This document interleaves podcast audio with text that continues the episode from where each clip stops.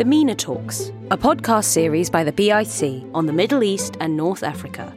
Once a month, our hosts, along with special guests, will explore underlying historical, economic, social, and political drivers behind today's systemic issues in the MENA region. The BIC is present on Facebook, YouTube, and Twitter. Follow us and subscribe to receive our latest news and publications.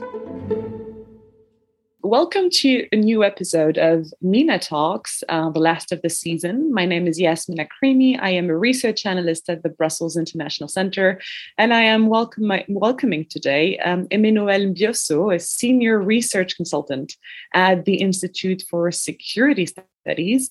Aimée is a migration expert whose research research covers a broad range of intersecting issues, including climate change, gender, refugee rights, violent extremism, and citizenship in high flow regions such as Africa, the Middle East, and Asia.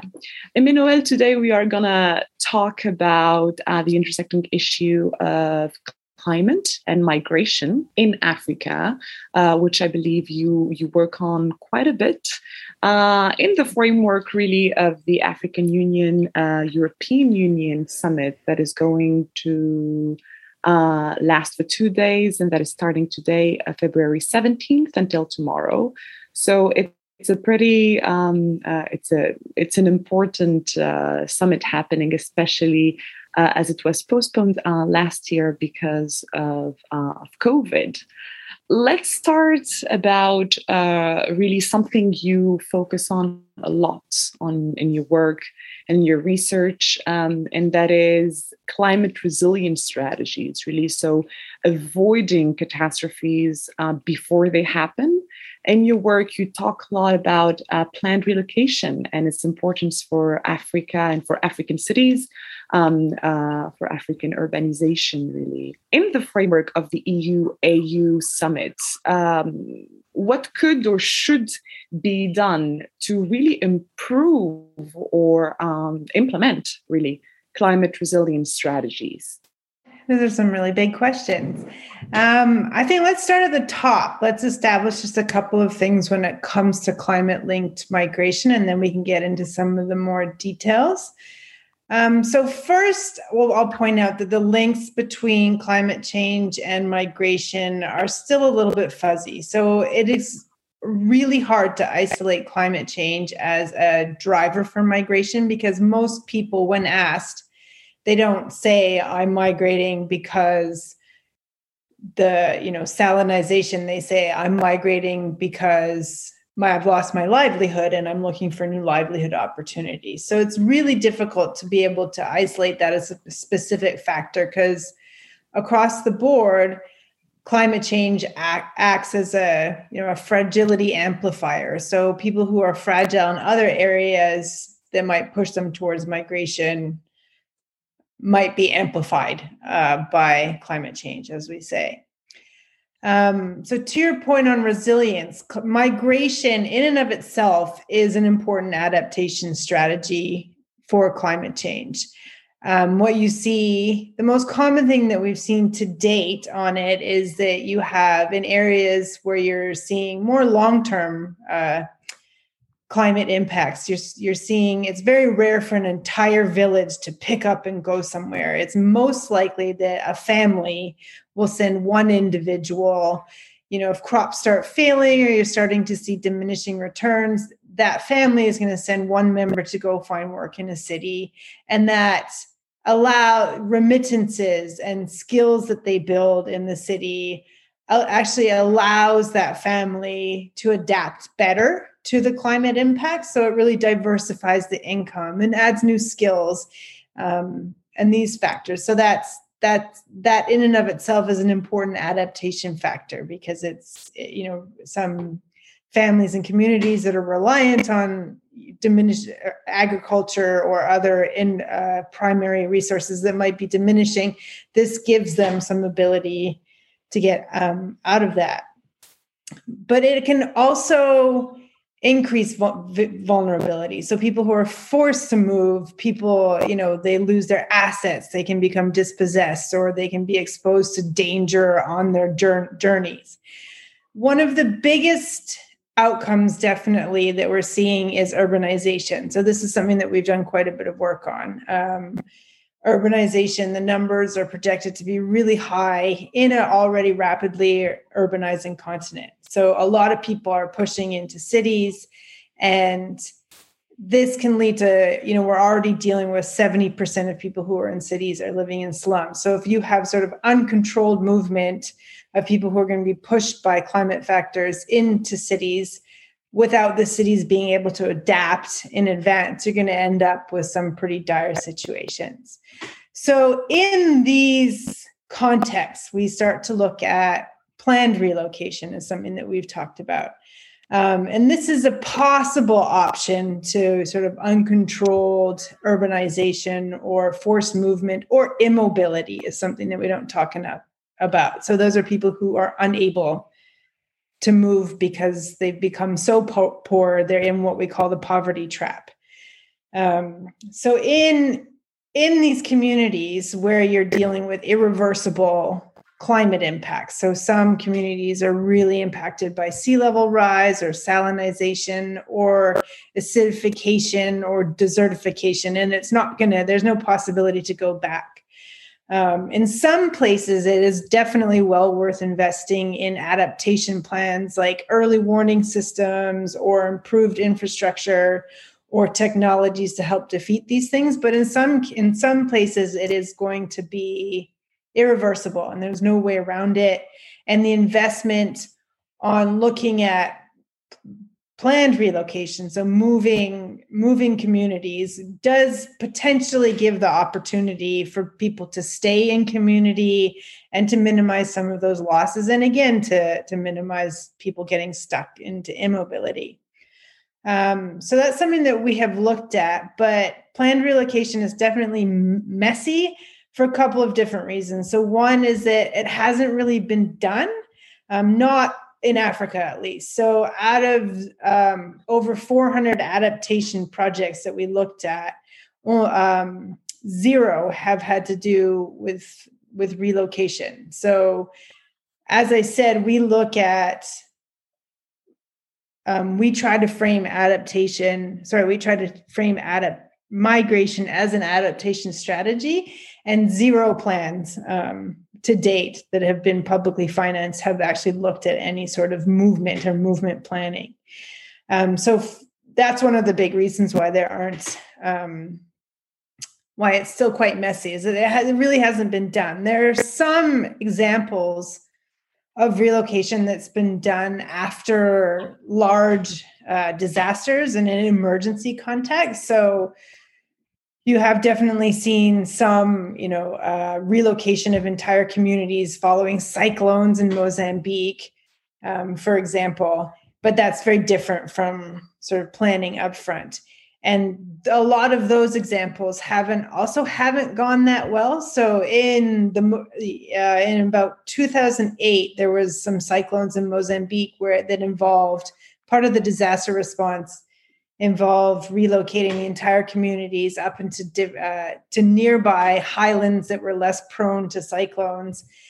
Um, they did put invest some money and some resources into helping provide people with new livelihoods and uh, places to live and try and keep them in community. And over time, they found that at least 30% of the people who were relocated ended up coming back. Mm-hmm. Um, and there's a lot to learn from those situations about why they came back. Um, but probably the biggest thing is that we underestimate how much, we often underestimate how much communities want to stay in place. So people do have strong place attachment. And this will range enormously. So some, you know, transient communities that are sort of in urban slums, they might be quick to to say yes and move to, to something mm-hmm. where there is a livelihood opportunity but some other communities have been there for generations and generations and they they don't want to leave. Um, sorry yeah. I, have, a question really regarding that. Yeah. are, are, are, these communities in general involved in the decision making of just uh, relocation in general? Well th- they haven't been done. So as i said they haven't really been done. They've only been done in the disaster context. So it's been brought up um, in in some communities it's been brought up as a possibility and it like i said it uh, it ranges but one of the key factors in globally in communities where they have done it one of the key factors from making it successful is whether or not they're involved so it, mm. it absolutely has to be voluntary and they have to be involved in deciding where they go how they're going to go what it's going to look like. Otherwise it's a waste of time. Absolutely. Mm you know, again, the framework of, of the summit, and I'm trying to link, you know, um, uh, the fates of, of, of, both continents, or at least um, um, detect intersecting interests, really.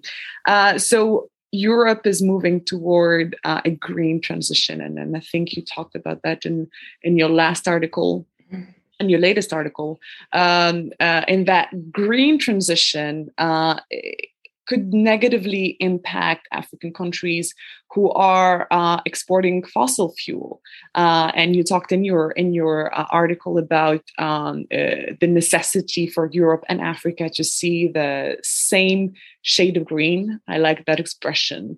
Um, is is that on the agenda today? Is intersecting interest and really working together for um, for a green transition um, is that possible and does that really um, uh, work with with african countries interests uh, in, in, general i know there's a difference uh, i know like some of them mm-hmm. import some of them export so that you know african mm-hmm. countries cannot be generalized but do you see that as a possibility uh, to um, really work together on a green transition i mean it has to be possible i think it's a necessity um, and that's the bottom line. And I, I think what you see in the green transition parallels sort of what we see in adaptation. So I definitely work more and look more at adaptation.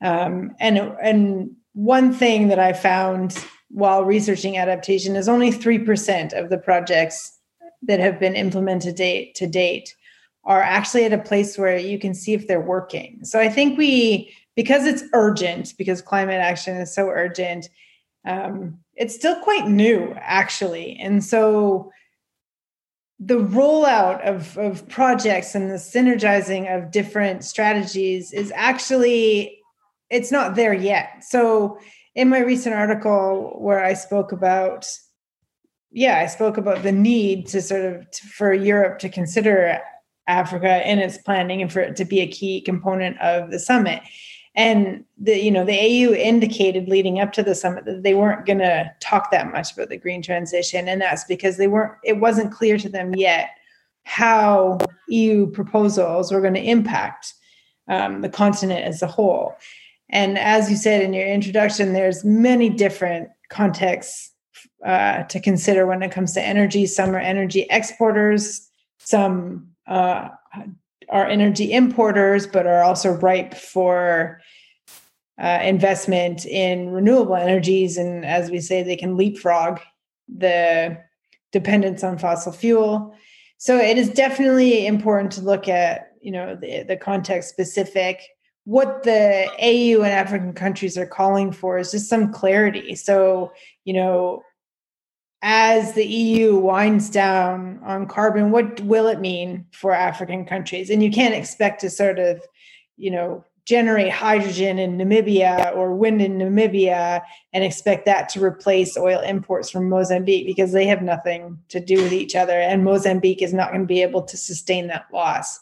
So, you know, you have to, these are just the details. I think it's the detail level that we're just not quite at. And that's why they I think they retreated from it is is we have the broad statements and we have the plans at a large level, but what does it actually look like as it's rolled out?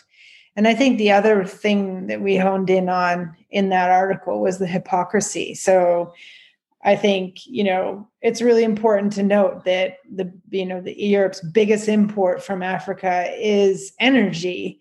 And so if we're saying, no, no, don't build gas. Don't build any more natural gas. Don't in an in a context where most people or, or sorry not most but there's still a large percentage of africa that is in an energy deficit. It's and energy is fundamental to development. It's really difficult to propose, hey, stop any energy um, development. Uh, but we'll just keep doing it until we find a solution for ourselves. So I think a big answer to all of this, and this has been an undercurrent of all negotiations, and this is something I try to say, and every time that I talk or write about it, is that it's really important to remember that Africa produces 3% or 3 depending on the calculation but a tiny percentage 3 to 4% of global emissions and even less historically but will bear the brunt of of the impacts. And so i think it's really important just yeah to frame it that way um, that this is the people who've done the least to create the problem are bearing the brunt of of it. Um, and that's you know one reason why we need to be compelled to really ramp up both mitigation and adaptation Today, when we talk about migration from a Western perspective, specifically a European perspective here, we tend to frame it always in a uh, security matter. Uh, so, talks in Brussels today and tomorrow, in the framework of, of the summit, um, are really going to be focused uh, on readmission, on preventing. Um, um, irregular migration, on dismantling smuggling routes, which when I read your work and the work of other people who really are, um, uh, you know, working on Africa, not just Africa from an from a Western perspective, um, uh, it it it feels very very distant from you know uh, um, problems. I want to say in the field, like, for example, uh, faster urbanization because of climate change or other or other aspects. So, um, do you think uh, a, a intersecting interests or overlapping interests are possible between uh, between Africa and Europe on the issue of migration? Um, again, I really hope so because it's, it's really it's important. Um, and I, I think the, at the core of this is the narrative that um, you know African migrants are overwhelming Europe, and there there was a real shift in that around in and around when Syrian migrants were, uh, you know, 2015 was the peak year. But we've established and we reestablished annually at this point that those numbers went shooting up um, over 1 million back in 2015 and then they they crashed back down. Um, so the number of actual migrants arriving to europe hasn't increased um, dramatically but it has become politicized. So that's your major change mm. is that it's become politicized. And and consistently african migrants make up a, a small fraction uh, year after year of the people who arrive in europe. And it has become a hotly contested political issue within the eu and that's why i think it stays um, as a topic. So it's obviously the external countries considered a major problem because it's a very you know when you see a boat full of people it is a shocking image when you see people drowning, when you see a boat, even if the number of people on that boat is half of what's on an airplane, it looks dramatic. Um, and it's obviously, you know, internally, the EU hasn't come up with any good, as I'll say it, they haven't come up with any good solutions to this. Um, to this issue, but that's an internal EU ish, issue as I see it. But a massive part of the solution, and I say solution with quote quotation marks, is to push border externalization into Africa. There's been millions and millions and millions of euros that have gone towards uh, commissioning Libyan mm. militia to turn boats around, to act as a coast guard um, to reinforce borders in areas of the Sahel that were previously borderless. So they're deserts, just sand. Um, there are, and the impacts of that can't be underestimated. So you, you know, you have freedom of movement in, you know, the, the West African states, and you have Africa as a whole that's working towards freedom of movement and the pushing of these securitized measures and the leveraging of sort of development funds for cooperation around securitizing borders and stemming migration. Um, and we use people smuggling really as a a you know as a token like obviously nobody likes people smugglers but they're not at the core of the issue um, and there'd be far less people smuggling if there were more regular methods for people to move. And we've said that over and over again. But one of the impacts, you know, we can't underestimate the trickle down impacts of those securitized measures. So you have reports, you know, one report that we did at the ISS took a look at Agadez. So that's a city in uh, Niger. It's a desert city where at one point they were selling life jackets because about one third of the migrants who passed by boat into Europe reported that they had come through Agadez at some point. And in that, and it's desperately poor, there had been some mining in the region that had shut down.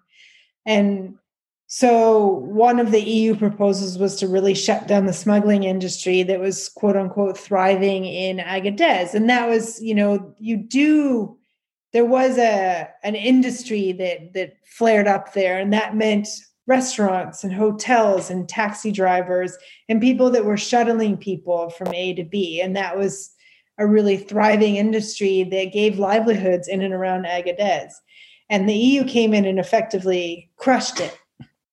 And and had some plans to replace the livelihoods for the people in Agadez but it was too slow. So sort of the plans to, you know, to, to revitalize certain things or to give people livelihoods, they were a year past when it was when it was crushed. And what you found was that the prices of smuggling went up. So the livelihood of your regular um, residents who, you know, had restaurants and were selling bread and Coca Colas to people was crushed and then the prices of smuggling went up and it went to more organized smugglers. So people were still coming through, they were coming through at a higher cost and they were paying organized criminal groups to do smuggling through uh, more dangerous routes. Mm. So the wrong people profited from it and the wrong people um, were, were crushed by it. And I don't think that was the the intention. Obviously, that wasn't the intention, but these are some of the byproducts that that that happen. And and so when we look at climate migration, I think I said from the from the top, there's this overwhelming narrative that um, and it even came up at COP26. So Boris Johnson opened the the conference by saying, you know, one of the reasons we should be paying attention to climate change is because we're going to get overwhelmed by millions of people from around the world who are fleeing from diminishing resources. Mm-hmm. And he wrongly said that that's why Rome fell. So Rome fell because they were overwhelmed by external migrants, and it's going to happen again to us. No. Um, and we and we hear that all the time, but we've established, and everyone's established over and over again, that climate migration is predominantly local. It takes a lot of money to get from to get overseas to cross continents. So you're looking, what you're going to see is mostly internal migration. And if we are funding securitized borders and if we're training people to reframe migration from something that we encourage to something that is needs to be securitized, then that's going to have very real trickle down impacts mm-hmm. um, in many different ways.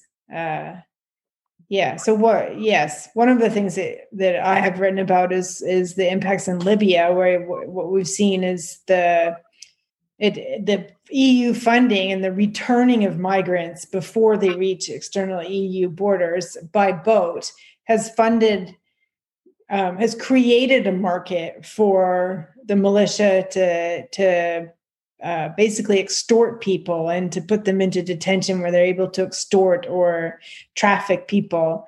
Um, and fund yeah warfare that is destabilizing further destabilizing libya. So these the impacts are are, are quite large.